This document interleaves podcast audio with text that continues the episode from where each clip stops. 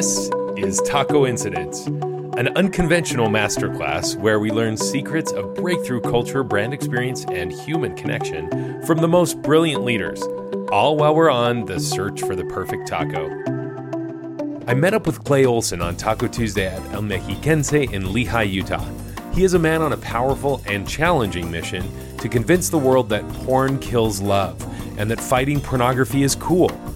As the founder and CEO of the nonprofit organization Fight the New Drug, he is the fighter in chief on the battle to empower everyone against the dangers and harmful impact of pornography. I wanted to learn why he believes in the power of culture, brand experience, and human connection, what he does to create it, and how it's helped him thrive. All over tacos. It really doesn't get much better than this. Well, so while there, the the organizers They took uh, you out? took me around a little bit, like to Did some you get some good tacos? Oh yeah. Okay, yeah. good. I got some. I Because that's like a tragedy tacos. if you don't. No, I got some. Okay, good. tacos. It was- Good. it was phenomenal. I, I was blown away actually with with the quality of taco in Mexico City compared to what we have here. Oh, I was kind of uh, surprised at just how what I- what we're missing. really, doesn't it come down to that? I know, dude. I seriously, well, I've been leading taco tours to Mexico City for years, and like, um, there's there's two things about Mexico City. Number one, um, there, there's like it is. I'm usually an under promise, over deliver kind of guy, and um, but I can. I, when I tell people, I'm like, okay. You're never going to be the same. You're never going to be able to eat tacos the same way. after. You'll you'll never. you there's no going back because you will have like the best tacos of your life there, and and um, and it always that's the case. I didn't believe it until I went there. I, I was I was a skeptic. Did you have what? Do you remember? Oh no, but they, they brought out so many variations because because they were trying to like show me. Wow, you, yeah. to say like, hey, no, look at what a real taco is like, and I, like I know what a taco is, and then all of a sudden they brought us something. Like, okay, okay, fine, fine, Oh. you win. exactly. Well, These and so blowing my mind exactly. And so the second thing about Mexico City that's really sad, actually, is the physical limitations of your stomach.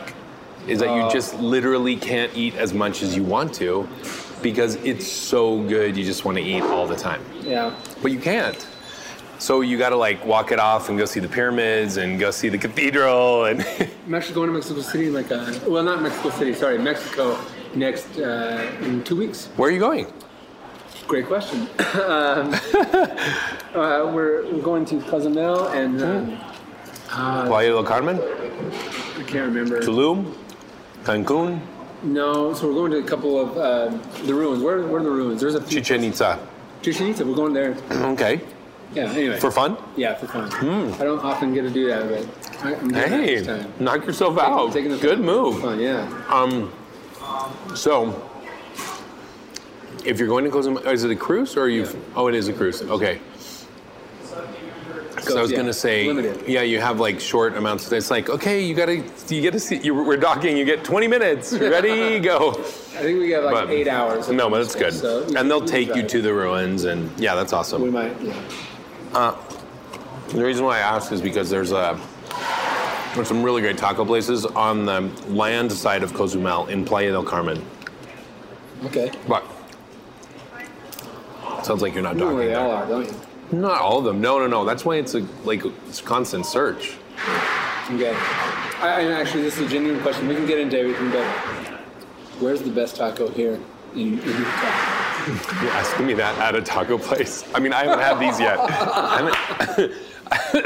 I haven't, had these yet, so I don't know. Um, um, so it kind of depends on what taco you're you're like. There's street tacos, and then there's like gourmet, like restaurant style tacos. Um, restaurant style gourmet tacos, I would definitely say Oteo and um, and actually black sheep. They have a hog jowl taco that is out of this world. But Oteo like crushes it on like their handmade tortillas and like carne asada with the shredded apple and the cochinita. I mean, it's like crazy good. Um, street tacos. My new favorite place is Tacos Mi Caramelo in West Valley. What's that? Yeah. Good. Yeah. We should go sometime. Yeah. Yeah. I'm always in. Yeah. You know what? Let me get some napkins and water. Oh, yeah, water. ¿Tienen vasos para agua? Well, I'm really excited you're going to Mexico, man. Yeah. It- and so you've been you've been doing this. You've been on the fight for how long? Um, we, let's see, we started nearly 10 years ago. Uh, Actually, this next month is 10 years. Wow. Yeah, it's crazy to think how long, how, how long we've been at that. People What does like, that feel? Yeah. Yeah, people people kind of saying, "Hey, yeah, I- follow you guys," and you know, you guys, you, you started like what two years ago, and like, oh, gosh, it's been a grind for ten years. Like, uh, but people don't recognize just Right. the amount of work that goes before it, it becomes more commonplace and more, you know, Yeah. recognizable. Like, there's a lot of work behind the scenes. Oh yeah. Oh yeah. I mean, how does that feel to like look back over 10 years of your life and dedication and blood, sweat, tears, looking back at, you know, like what you've accomplished and the movement that you've created and the success you've had? Uh, yeah, good question. Um, it's very humbling, uh, and I'd say like a, a profound sense of gratitude for for the journey and for what we've been able to learn, and uh, um, the people that have, have you know been a part of this whole movement that have kind of made it what it is because of their impact and influence. So it's just been a cool experience all around, and uh, I wouldn't trade it for anything. So how did it even all start for you? Like this was because you you were doing something totally different, Yeah. running a creative agency, and Yeah. and um, so what is how I does someone right? get into like being the the standard bearer against pornography from a creative agency to you know Yeah, where you're mean, at that's now? probably the most common question I get is like, like why, why'd you start this? Like, how did?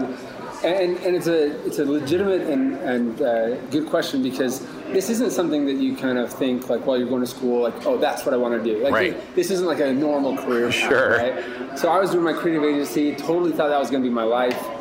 Got married. My wife kind of uh, you know thought that was going to be her life too, right? And and about six months into our marriage, I said that I wanted to, you know, leave it, sell it to my partners, and start a nonprofit uh, to educate young people on the harmful effects of pornography. A very taboo topic that nobody wanted to talk about. Yeah. So it was just kind of like there was no. Uh, it was very hard for people to see kind of the reason behind it, and I would say, Hi. Hello! Wow! yes, Strawberry tacos. Thank you. And one number two. Perfect! Wow! Oh, and you grilled the pineapple. Thank you. Mil gracias, eh? thank you, thank you. Este, Yeah, this is amazing. Why did, did you want beans? I have lots of beans, so you can have some of my Yeah, beans. it's- it's- okay, this is your veggie taco. Here I'm, we ex- go. I'm glad you get it. They Yeah. they they just you know, you get all, all shapes and sizes and kinds, right? yeah, man, that's awesome. I had a veggie taco re- recently, and Mm-hmm. yeah, they do it right for you. Yeah, the tortillas are really good. Hmm. They're homemade. I'm I'm impressed. I mean, I kind of think you you have to do homemade tortillas. It's just your duty. I mean, you run a taco shop. That's what you. That's what responsibility you're signing up for. Yeah. You, You gotta, you you wanna do gotta right. make exactly. You gotta make your own tortillas. So where do you know? Because you live in where? You're in Salt Lake. Mm-hmm. Where whereabouts? I mean, South Jordan area. South Jordan. There's a big food truck park going in over there Where? at the hub. It's called the hub. It's like indoor eating and it's really cool. It just launched. It's Where? I, I'll find out. So what is this? This is Al Pastor, which is pork Yeah, yeah. on the love spit. Yeah, that's so Lebanese immigrants brought that spit cooking idea to Mexico City. That's why Al Pastor exists.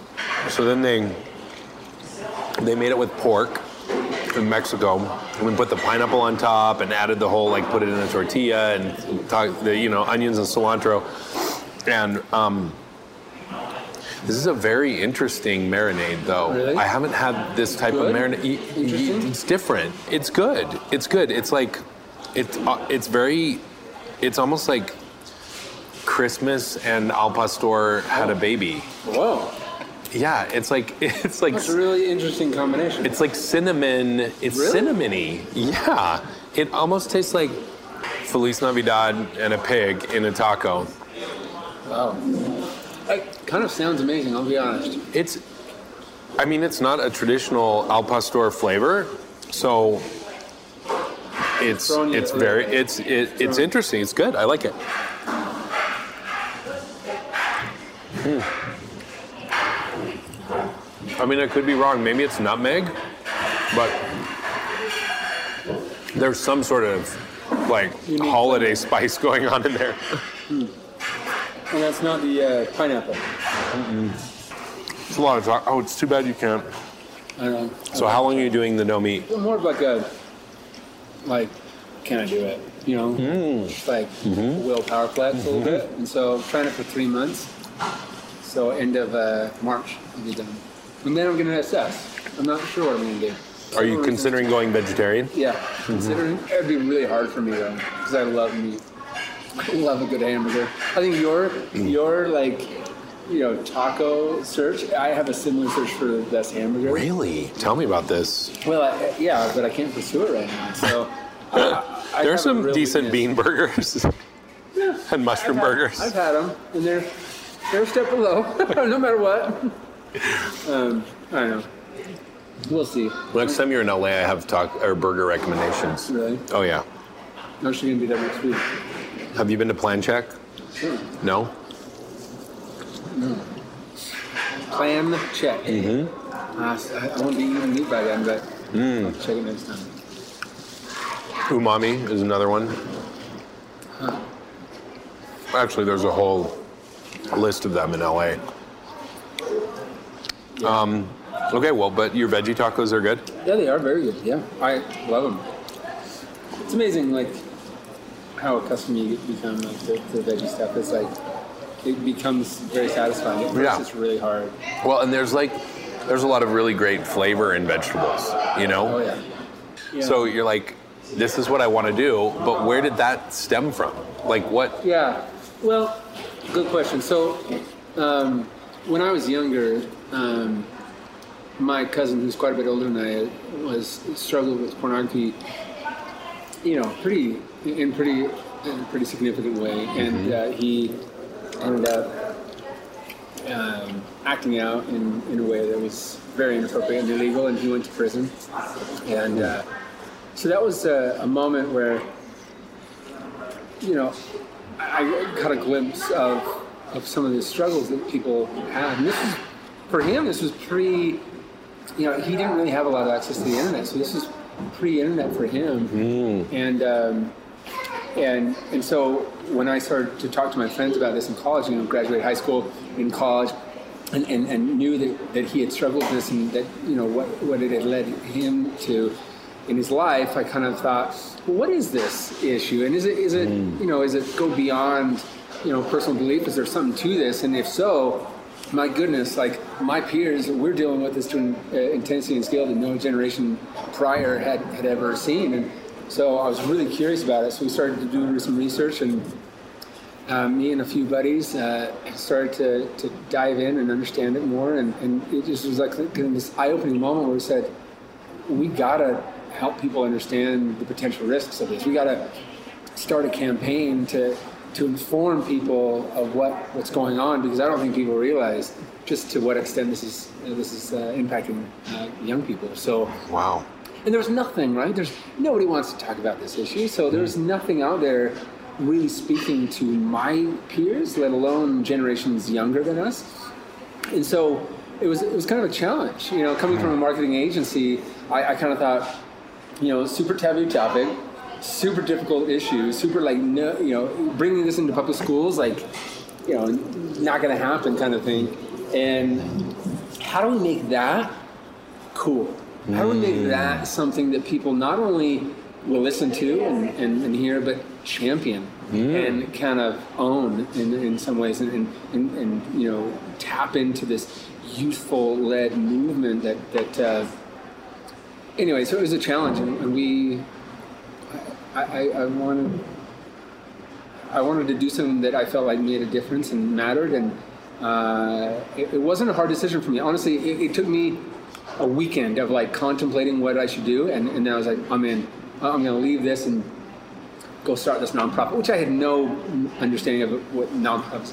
I had never started a nonprofit. I didn't know nothing about what it would take to sustain a nonprofit, but but I was convicted. I was like, oh man, I was like, you know, we had this uh, among my peer, uh, among my friends that we started this together.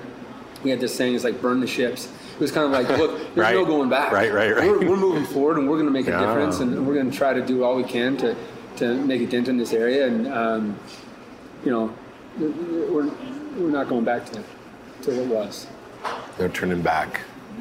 So then, so you start this nonprofit. Like you said, you may not feel totally confident in knowing what to do, but you're like so driven, charged up about making a difference in the world, and just like the challenge of tackling something that no one else wants to touch. Yeah. Yeah. So how do you even like? What does that look like? How does how does the ideation of of like okay, we want to? Did you guys think we want to create a movement? We want to make like like fighting against pornography cool? Like what? what I how don't did even know how at that time. I don't even know how baked it really was. Hmm. To be honest, like um, I remember, you know, we were we came up with a brand, um, and that we that and we came up with kind of a a, a Facebook page and. And that was fight the new drug. Yeah, Back Fight the New then, back ten then. years ago. Yeah, 10 years And ago. You've never. That's always been your name. It's always been our name, you know. But for better or okay, for worse. No, no, no, no. Tell me about that because I think, you know, like in master storytelling, there's this idea of the hero fighting against evil Yeah. and winning, and and then like So why the name? this idea of like you're bringing people on this it, it's like a it's an action word right? And Uh-huh. so it's like fight the new drug. It's causes lots of curiosity. Like what is the new drug? And what am i fighting? And well should i be fighting? Well what so i mean i think it's brilliant We how did how did this come about Have the word porn in it, so that people wouldn't search the very thing that we were trying to Sure. accidentally stumble upon the thing that we were trying to tell them to avoid. So right it's not like porn awareness society Yeah. right Yeah, so um, all those things you described is exactly kind of the, the premise or the impetus for that name. We, Hmm. we thought we wanted something uh, intriguing. We wanted something action oriented. Like the, the, the title of our organization is actually like a call to action. It's Sure, like, yeah. Join us. It's this rally Fight cry. New drug, right? Yeah. There was also a lot of new research at the time i- i- indicating the implication, uh, the harmful effects of pornography neurologically, and so we were kind of that was a new kind of spin. We were very familiar with the, uh, with campaigns like the Dare campaign or Truth campaign against tobacco, and we wanted something that was intriguing, that, that kind of lent itself to something that we could see in schools, um, and that if you saw it on, on a billboard or a side of a bus or something, you'd be like, you know, what is that? And, and, and you know, Curiosity. and curiosity would be piqued, and you'd want to um, find out more. And it's also a rally cry. So Yeah. So that was the, the, uh, name, uh, the reason for the name, and uh, we started, you know, and and I remember we didn't have any funds. Like no one told us, you know, like we didn't have any money to do anything. So is your wife like how are we gonna feed ourselves And... yeah, totally. She was way more like forward thinking than I was. I was like, bring the ship, let's do this. You know? And uh, but it got to the point where, you know, we didn't have any money, and we were talking to a lot of people. you're like okay your wife's you're Yeah. getting going and Yeah, we, we had no funding. I, I remember, you know, trying to figure out like how we're going to do this. We we we did everything from phonathons with our friends. Like we did, we did door to door knocking. Hmm. Uh, oh yeah it's fun times yeah literally went door to door, and we're not supposed to. You, you- have to have permits for that. We didn't know mm-hmm. that, so we just went door to door knocking and didn't make anything. We finally held a, an event uh, at Little America where we got the governor of Utah to come hmm. and other people and, and raise some awareness, which then led us to find our first donor, Roger Boyer of the Boyer Company in Salt Lake City, and, and that changed everything. All of a sudden, we we you know had enough to to actually dedicate full time. It was just me at the time, so we had enough to, to hire one person, and it was me. So I I jumped in, and literally it was me in, in like a, a empty space office and uh, with a computer. Trying to figure out who we were because he said like, "Well, did you know you wanted to do X, Y, and Z?" He's like, "No, we didn't know anything." Like, I started writing up like a a creed and a and, and, a, and a pledge and like I was thinking, okay, wh- how are we going to shape this? How are we going to connect with young people? and and uh, resonate with them on this difficult topic. And I got a phone call from a school counselor who said, "Is this is this fight the new drug?" I'd never received a phone call from anybody about fight the new drug, so I was like so proud. I was like, "Yes, this is fight the new drug. How can I help you?" it's like my cell phone. And uh, he he's like, "Well, do you do school presentations?" I'd never thought about doing school presentations. I'm like, "Of course we do. Yes, absolutely we do." Fake All the time, it, right? All the time, amen. I'll see if I like, can fit you in my schedule. Yeah, yeah. Let me see if I got some openings. Um, and he's like, "Can you come to this day?" And I said, yeah, "Absolutely." So I hung up the phone, and that that uh, started this like complete blitz on on on what the heck I'm going to say to these mm, high school mm. kids. Yeah. And uh, since then, that was at least good enough to get the next and the next and the next. Yeah, yeah. you know, thousands now over the years wow. with multiple presenters in multiple countries and multiple languages. Multiple languages, and wow. uh, it's been. You've presented in Spanish. I, I have, yes, not well, but yes, I have. Um, so yeah, it's been it's been a journey. Uh, and, and you talked about branding, like branding was at the core uh, and, the experience of fighting was at the core, uh, even at the very beginning. Even though we weren't sure exactly what the tentacles were going to look like, how we were going to like specifically teach, uh, speak to them, we knew that from from an experiential standpoint, uh, those that engaged with our our material, our brand in any way, we knew that like that was going to be the linchpin to mm. connecting with this uh, generation and make an impact. So, uh, so how have you done that? How have like so you've had, yeah, like what does that look like? What does that linchpin look like for you guys? I mean, you're beyond the great logo that you have, and uh, you know you have. I, you know, you flip through your annual report, and it's like looking at an urban, like a young urban fashion mag.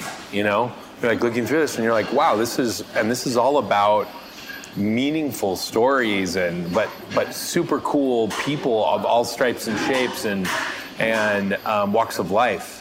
Uh, so how so what exactly does that brand experience look like for you? Yeah.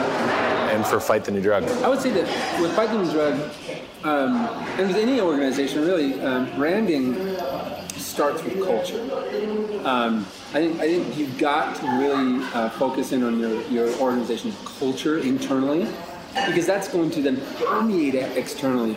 Totally. Everything you do, you can't fake that. You know, we we had a culture, even though we weren't necessarily very conscious. You know, we weren't like reading culture books and like implementing these five strategies into our organization. We were just kind of like running. But the, the natural culture that was developing within our organization really is what kind of like manifests itself in the cult, in the branding experience that that, that people saw and, and, and started to engage with. So, you know, our culture was really steeped in righting social wrong and kind of this this this burn the ships mentality, this mm. kind of you know rally cry where where we are collectively.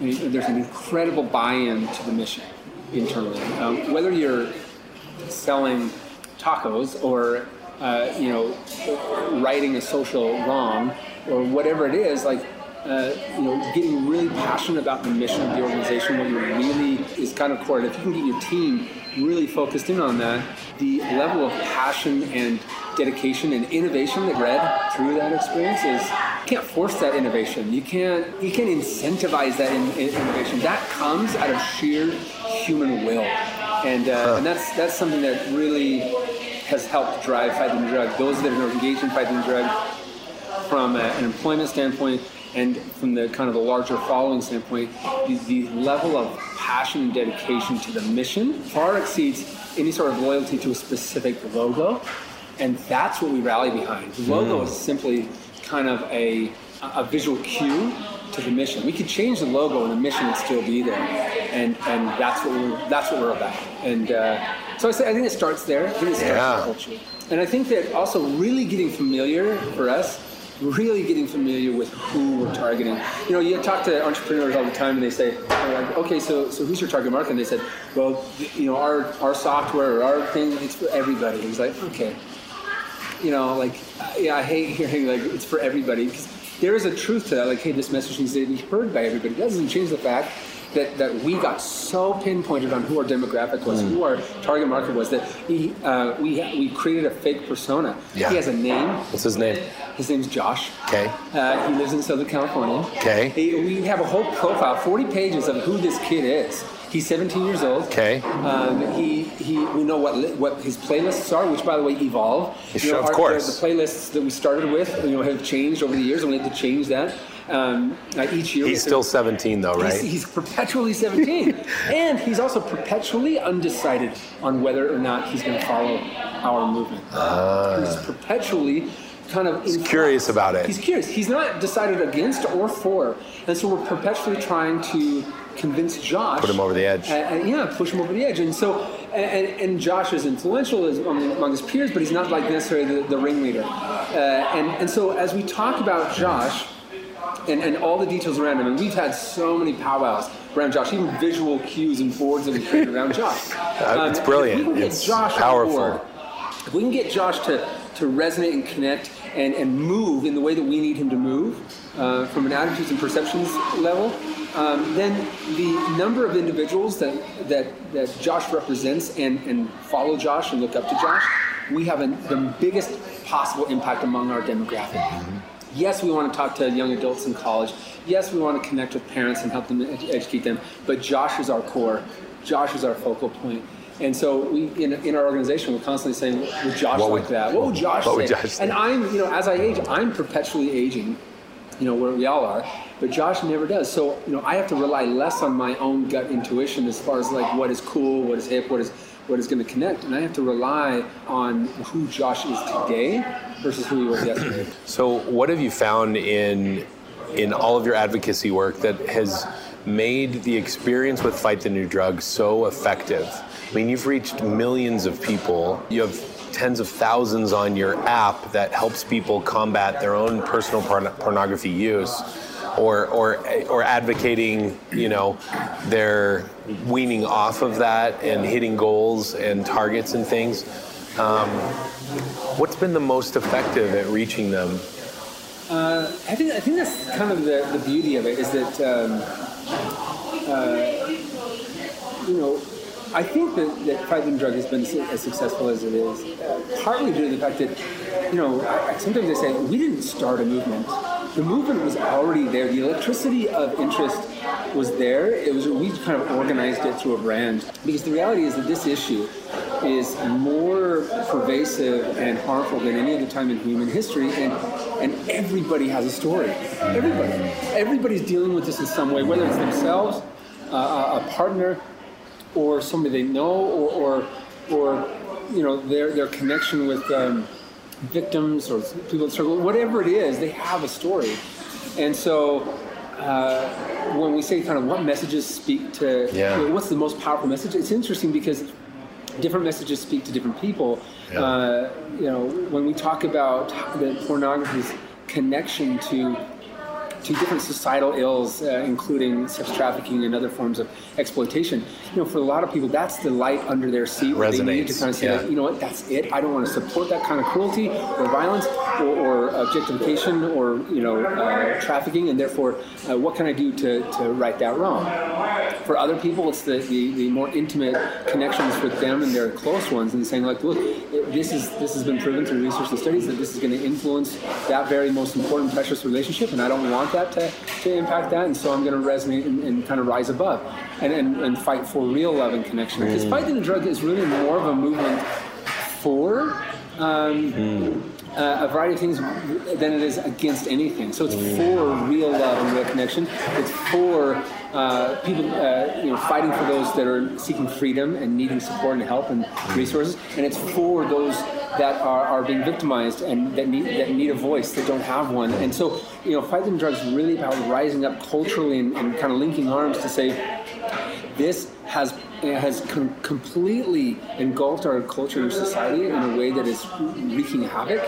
And we need to kind of rise up for all of these um, areas and, and uh, people that are uh, dealing with this in all the different uh, categories and and, uh, and move in a better direction. So um, I, I- I'd say that for if you gave me a profile of somebody, I could probably identify what message speaks to Yeah. that profile uh, most. But there, there's such a uh, it's such a big issue, and it has so many tentacles that uh, that uh, I think that there's a there's there's a message that will connect with with almost everybody, uh, wherever they are or whatever Yeah. age they are. Yeah, and something that resonates with them on a personal level. And I, I mean, I really like what you said about yes, it is about fighting the harmful effects of pornography, but it's, I love that you said it's more about like creating real connection, Yeah. love that's like lost in our society. Um, how have you seen that message resonate powerfully with people that you talk to? Yeah. Um, you know, when we first started, um, our focus wasn't necessarily on love. It was just more on like, here are the harms of pornography, here's the research. Right. And over time, we saw that uh, it really kind of boiled down to connections with people. Um, more particularly, our, our intimate connections, but but it goes way beyond that. Like uh, our, you know, all of our connections, and and as we started to frame the messaging around those connections and love and relationships, we started to see a, a massive diff- uh shift in in people's. Um, you know, passion for the message um, and their willingness to hear it because that, that, that kind of that's where the rubber hits the road and it kind of hit close to home for a lot of people and so that that uh, you know love is where we all find a lot of joy in life right? Love with our peers our friends our family um, our, you know, th- that's where so much happiness is found and and uh, and when something is shown to, to kind of impact that negatively uh, you want to you want to know. You want to be aware so you can move in a better Yeah, direction for sure. You know, it's as I've talked with uh, business leaders and and others, we we're we're we're in this society of um, where we're so hyper connected with our screens and with social media and with everything else going on that we are really disconnected and lack a lot of what you're saying. Like we lack a lot of real connection. We lack a lot of real love, real interactions that that like you said fuel us and fill us with with goodness and, and happiness and light and and all of that. And from many business leaders that I talk about are you know those that are really forward thinking are combating that in whatever their business is about you know whether it's um, shoes or socks or uh, software or granola bars or whatever it is they're bringing about like this connection with real meaningful interaction and connection with people. And as you're doing this with your organization it seems like on even a higher level you're you're impacting people's lives forever Yeah, but I with think- in in very meaningful ways But I think that you're, you're touching on a, a very key point, and that is that uh, any brand, uh, when we talk about brand experience, um, uh, needs to connect their customer with whatever they're selling, with their product. And uh, whether your product is actually love, Yeah, uh, yeah, yeah, or yeah. your product is shoes or tacos, you know that you know if you can't connect with your customer on an emotional level, Yeah. and, and provide that that that uh, experience that that um, you know perpetuates that emotional connection. You're, you know the best brands. That's what they succeed at. That's Yeah. what they do. Yep. And and if you can't achieve that, you're not going to have nearly the impact or grow nearly to the level that you could otherwise. I would imagine that over the years you've had a lot of really amazing personal experiences with people that have told you their story, shared with you how their life is different and better because of the efforts that you've done to help them. Is there any particular story that stands out about how you've impacted people individually, personally? Here, here's a story I want to share. So. Okay. I think the real power in what we've been able to do at Fight the New Drug is, you know, people always ask me, what's the difference? Or I, I want to start a movement. I want to start a movement. And, and there's a difference between a campaign and a message and a movement. Yeah. And one of the big di- differences between a campaign and a movement is ownership. It, uh, in a movement, the, the followers, the customers, the, fi- the the people that are The fighters? the fighters as we call them, they, they there needs to be a level of ownership that Yeah. they have control over the messaging. Whereas in a campaign, you're simply kind of putting a nice, you know, uh, polished, uh, you know, experience, and you're throwing it out there and have people interact with them. That's great. And most people fall under the campaign realm when they, they want to be a movement, but in order for that movement, you have to like relinquish some ownership. We've been able to do that with Fight the New Drug to, to the level that we create and create and create, but the real change is happening through the fighters.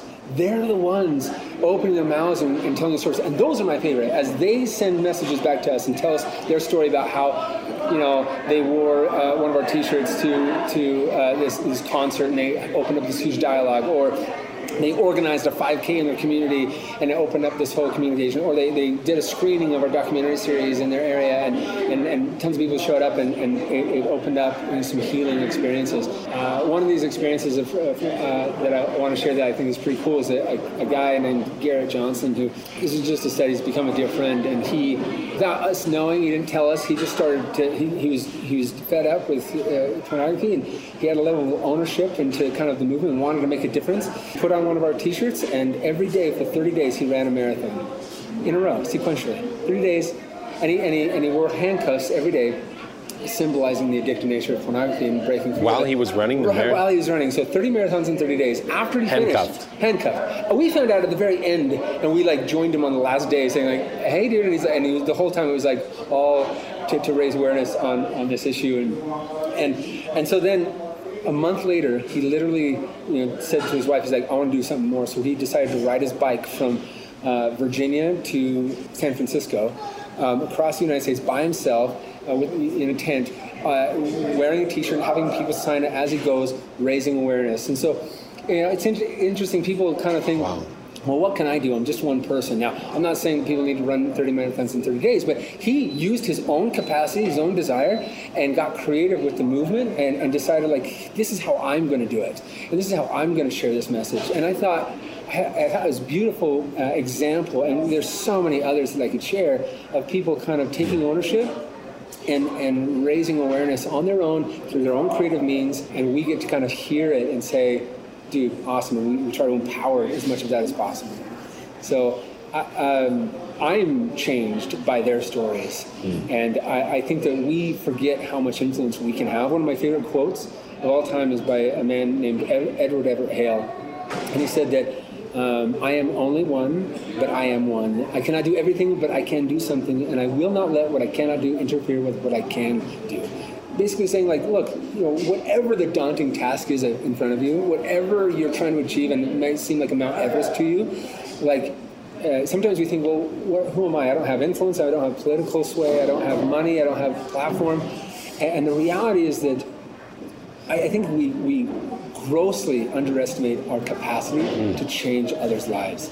We grossly minimize our our our influence on others, and uh, I've had to learn that. oh, They, they've had to teach that to me as I've, I've seen so many people kind of rise to the occasion and they've done. So.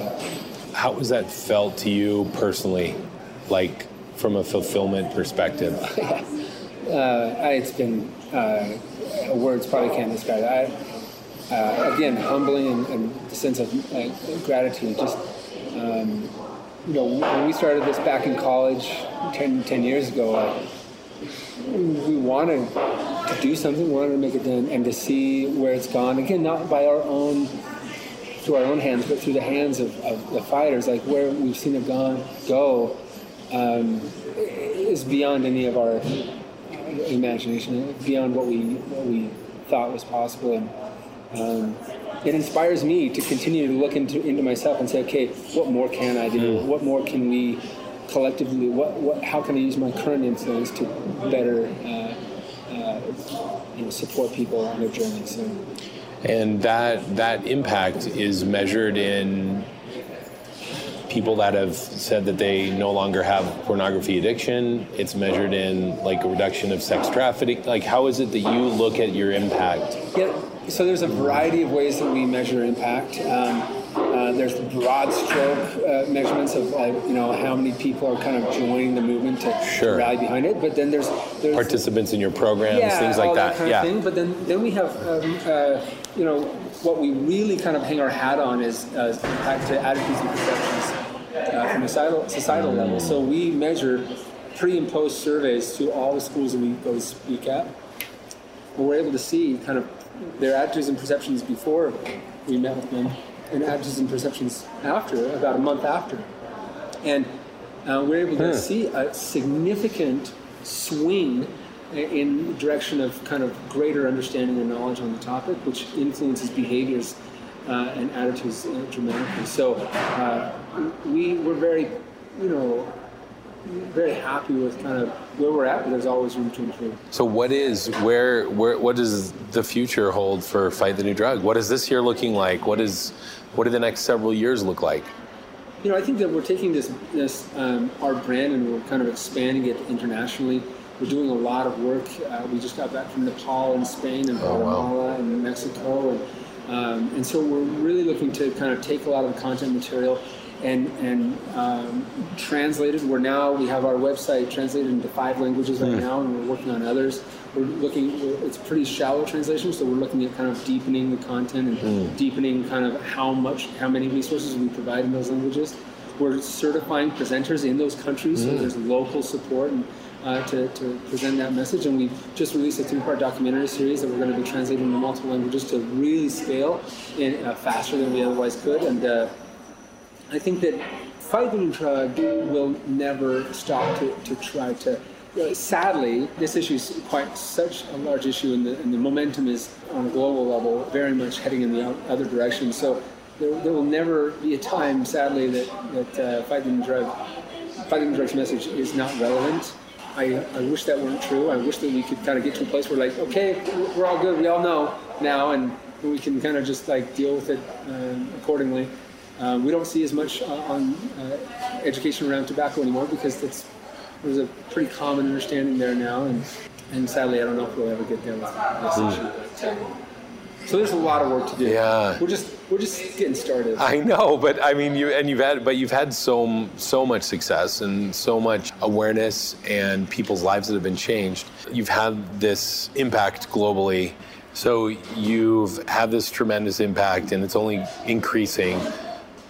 To what do you attribute two or three things to that level of success that you've had in building this movement that people signed on to? They're fighters. Okay, so I would say probably three things that have really made a difference for us is one uh, is a healthy sense of naivety. That's going to sound a little funny, but like if somebody would have told me, you know, some of the challenge that we'd have faced or the difficulties we would have had getting off the ground, you know, starting a nonprofit, not knowing anything about that world, and and trying to you know grow this this, this national and international organization and all the complications and challenges that come along with and then to sort of apply to anybody any entrepreneur trying to start anything really you know sometimes we you know entrepreneurs are a special breed because sometimes you know other people would just logically walk away saying like "Oh, it's not worth it like Right. I, i'm looking at what's what's ahead Yeah. and like i'd rather just go get this nine Right. to five right but sometimes there's this like healthy dose of naivety that like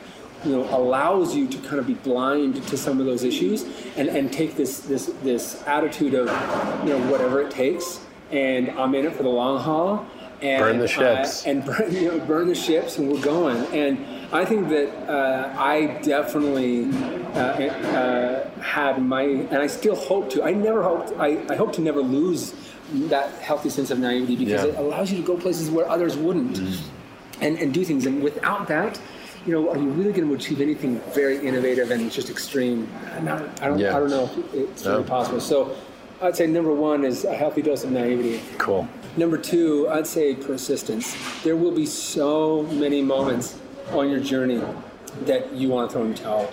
And it makes sense to throw in the towel. And there's opportunities that await you that are far better and kind of more secure that allow you to throw in that towel. I think one of the biggest differences between successful entrepreneurs and, and entrepreneurs that kind of dip their toe and kind of don't really ever get off the ground, this kind of attitude of um, continue to keep going, get back up, get back up. Yeah. You, you get, you get hit on this side, you pivot, and you figure it out on this side, and there is never a, a quit kind of a sense. So That's number two. Number three, I'd say uh, team. Uh, I think that uh, you know getting the right team involved. Uh, you know, I always say that when I'm hiring, you know, people with a cause specifically, you know, there's people that come out of the woodwork saying, like, I'll take out the garbages, I'll do whatever it takes, like, just get me involved. And, and, and I, I ask this question to a lot of people. I say, so if there was two people in front of you, one was just passionate beyond, you know, description and they want to help in whatever way they can, and you got another person that is like you know they're they're on board but they're not like crazy passionate but this person is like passionate about their craft and this person you know is just you know they'll, they'll figure out the craft which one do you hire all day long, every day, this guy. Because passion is kind of a, a, something that can ebb and flow, and, and everything turns into a job eventually. You got to find people that are passionate about their craft, that, that at, the, at the end of the day, they, they can't wait to kind of solve that new challenge. Uh, that, that, that issue and, and hit that. The, the passion for the cause or whatever can grow inside as, as they understand the issue more but they've got to love what they do and they've got to do it better than anybody else. And so team is a huge piece of like creating a successful uh, uh, company. And then the last one I'd say is that you know we have a mantra at our organization: it's home runs, not base hits. You know, there's mm. so many uh, efforts, particularly in the nonprofit space, but in any space, there's kind of like okay with mediocrity, okay with kind of like saying, well, this is good enough, and um, and whenever possible, we're saying like let's swing for the fence, go all the way, home runs, and that, that includes like the design, the branding, the experience, you know, everything, everything that that person, the customer touches or engages with. Like, how can you go all the way with it? How can you create a home run experience, and not a base hit experience? And if you can combine those things, I know they're vague, but like if you can combine those, I mean, you, have a recipe for success for sure. How are those home run experiences designed from your perspective? And by design, I mean it could be visual, it could be audio, it could be live in person. What are the things that make that a home run experience for everyone that's touching Fight the New Drug? Well, first of all, I would say that we don't we don't always hit home runs, right? you know, that's no, the nature no of it. But yeah. you're shooting for, you're aiming you, for the fences. aim for the fences. You don't allow yourself to aim for the base, and sometimes you get a base hit, and sometimes you have a flop. And we definitely had our our share of flops and mistakes and misguided decisions, but. Uh, but uh, when we get it right, we get it right, and, and that's what's what's kind of fun, and that's what really energizes the team.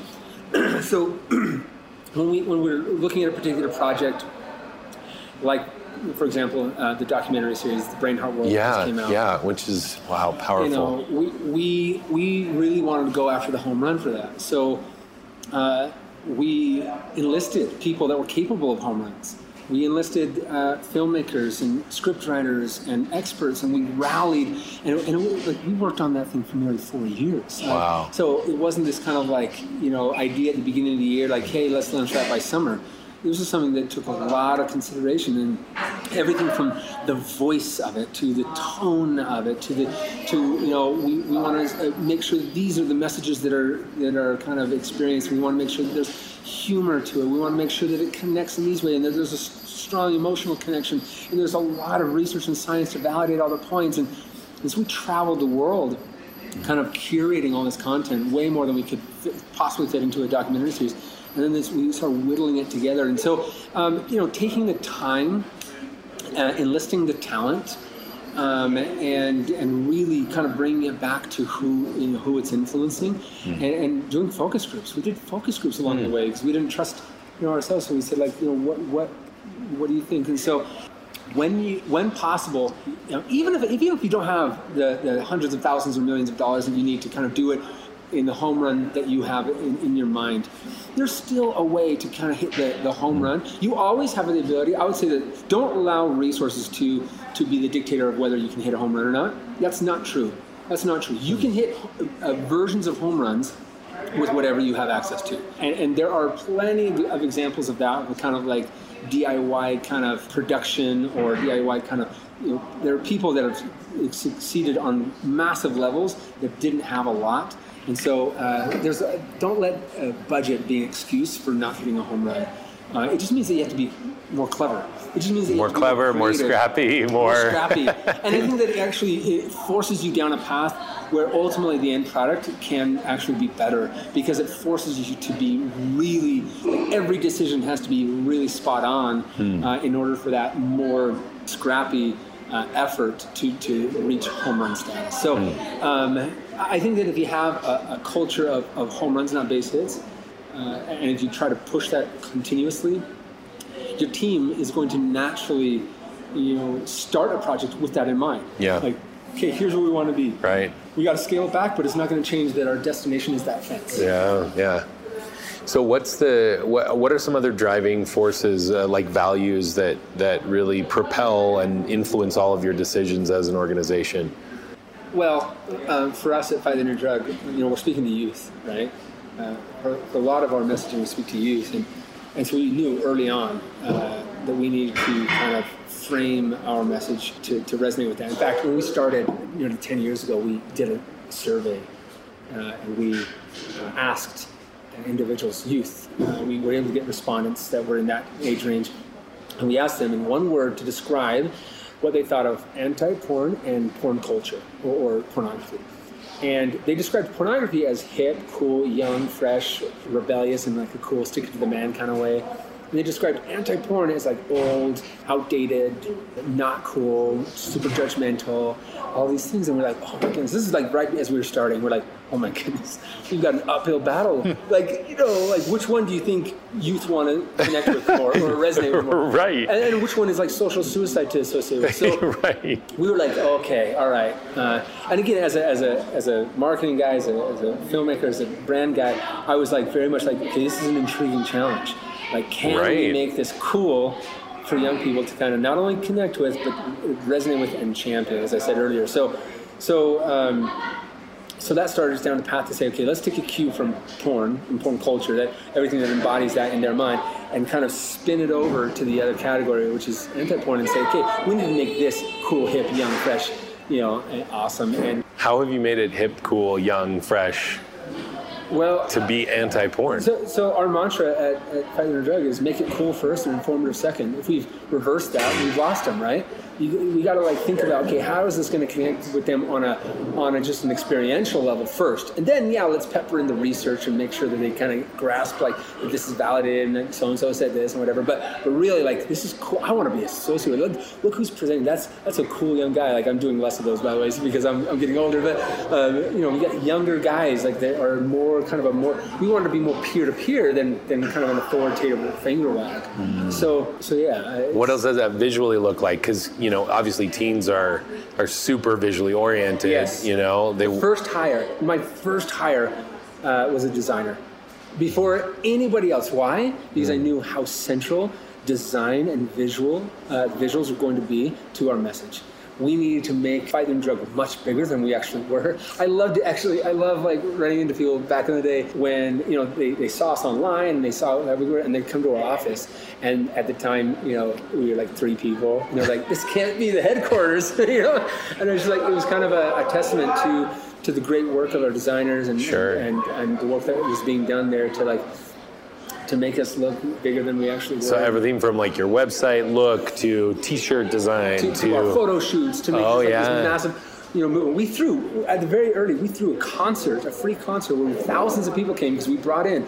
We, we brought in a big band, parachute to come in and, and Cool, present, uh, yeah. and, uh, do a concert, and so we got tons of footage that, to make us, you know, to make it look bigger. And Yeah, yeah. uh, we just, you know, pulled out all the stops, trying to, to, to Swinging for the fences. Yeah, swing for the fences all the way. Yeah, that's so awesome. Well, I mean, congratulations on the success that you've had. It's it's amazing to see and to to to be a part of as well, and to see you guys what you've done to to take something and like like you said, you completely switched the roles there, and the description that people have of porn and anti-porn. You know, a lot of people, a lot of leaders in your position whether they're running a nonprofit or whether they're running a business, a lot of them may want to create this like amazing experience for all of their, you know, their target audience, their Joshes, right? Um, they want to create this amazing experience, but it sometimes can seem daunting. With your experience, what advice would you have for someone that wants to just like what is what is something that they could do today or within the next 24 hours to dial up the positivity or the connection or the uh, effectiveness of the brand experience? Like one thing that maybe is a little bit more actionable and doable, and where they're not like creating a, you know, a 10 year strategy for whatever, but what would be one thing that you would suggest that they do? Well, I think that first of all, like, uh, uh, Fight the New Drug's is no exception to this. Like, it takes a long time to dial it in, right? Yeah. You don't expect it to come overnight.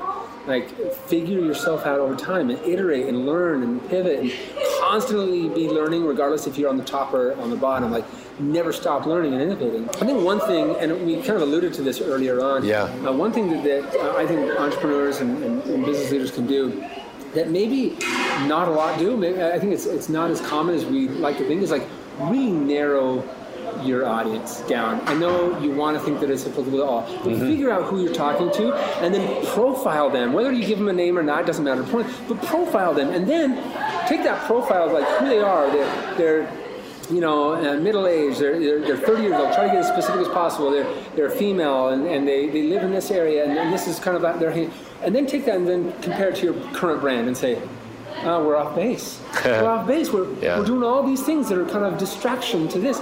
We've got to really narrow our, fo- uh, our focus on let's double down on these three fa- uh, these three product lines or this you know initiative uh, and, and kind of maybe let this die down a little bit because we're spreading ourselves too thin. Uh, really get focused because if you hit again, this comes to the base hits. You can do a lot of if you spread yourselves really wide in a lot of markets and a lot of audiences, you can do everything decent.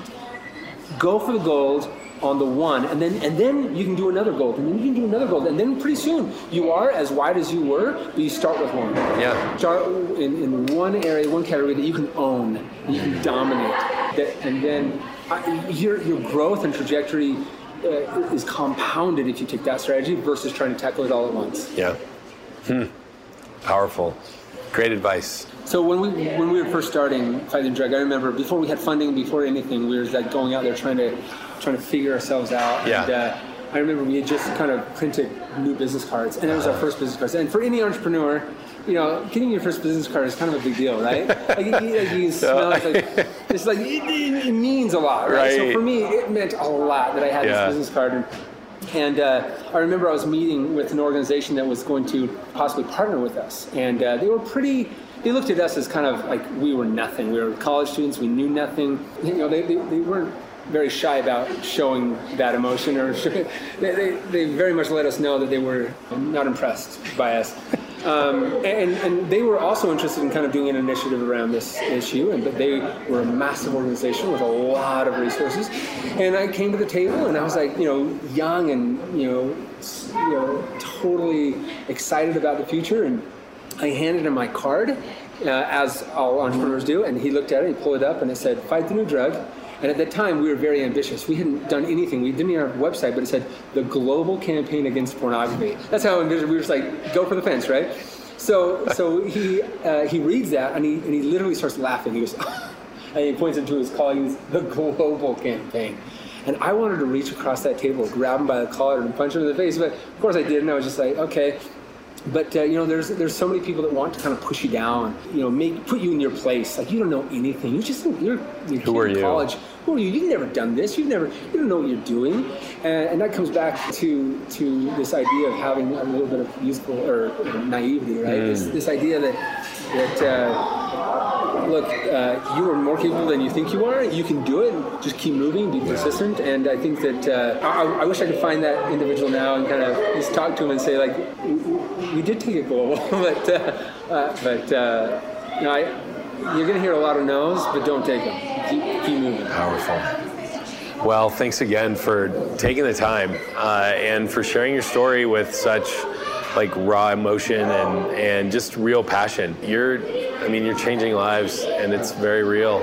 And, you know, 10 years, like looking back, gosh, that's got to feel pretty amazing. Thanks for having And yeah, no, it's been so wonderful, and I'm so excited for people to hear some of these, the different things that you've done that have that have really created this powerful movement around something that not very many people would would touch, you know. And so I congratulate you for your your for swinging for the fences, for being brave, the brave leader that you are, and showing us all what different things we can do to be successful. So, thank you. Thank you. Yeah. Good tacos too. Yeah, yeah, and the veg, they nailed it for you.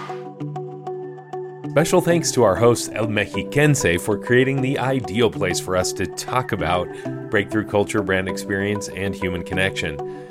Handmade tortillas were impressive, and the grilled pineapple was a nice touch on the pastor tacos for sure. Join the taco journey on my website. You are not going to want to miss out on the resources, courses, and of course, the national taco tour I'm planning when I launch the book, Search for the Perfect Taco.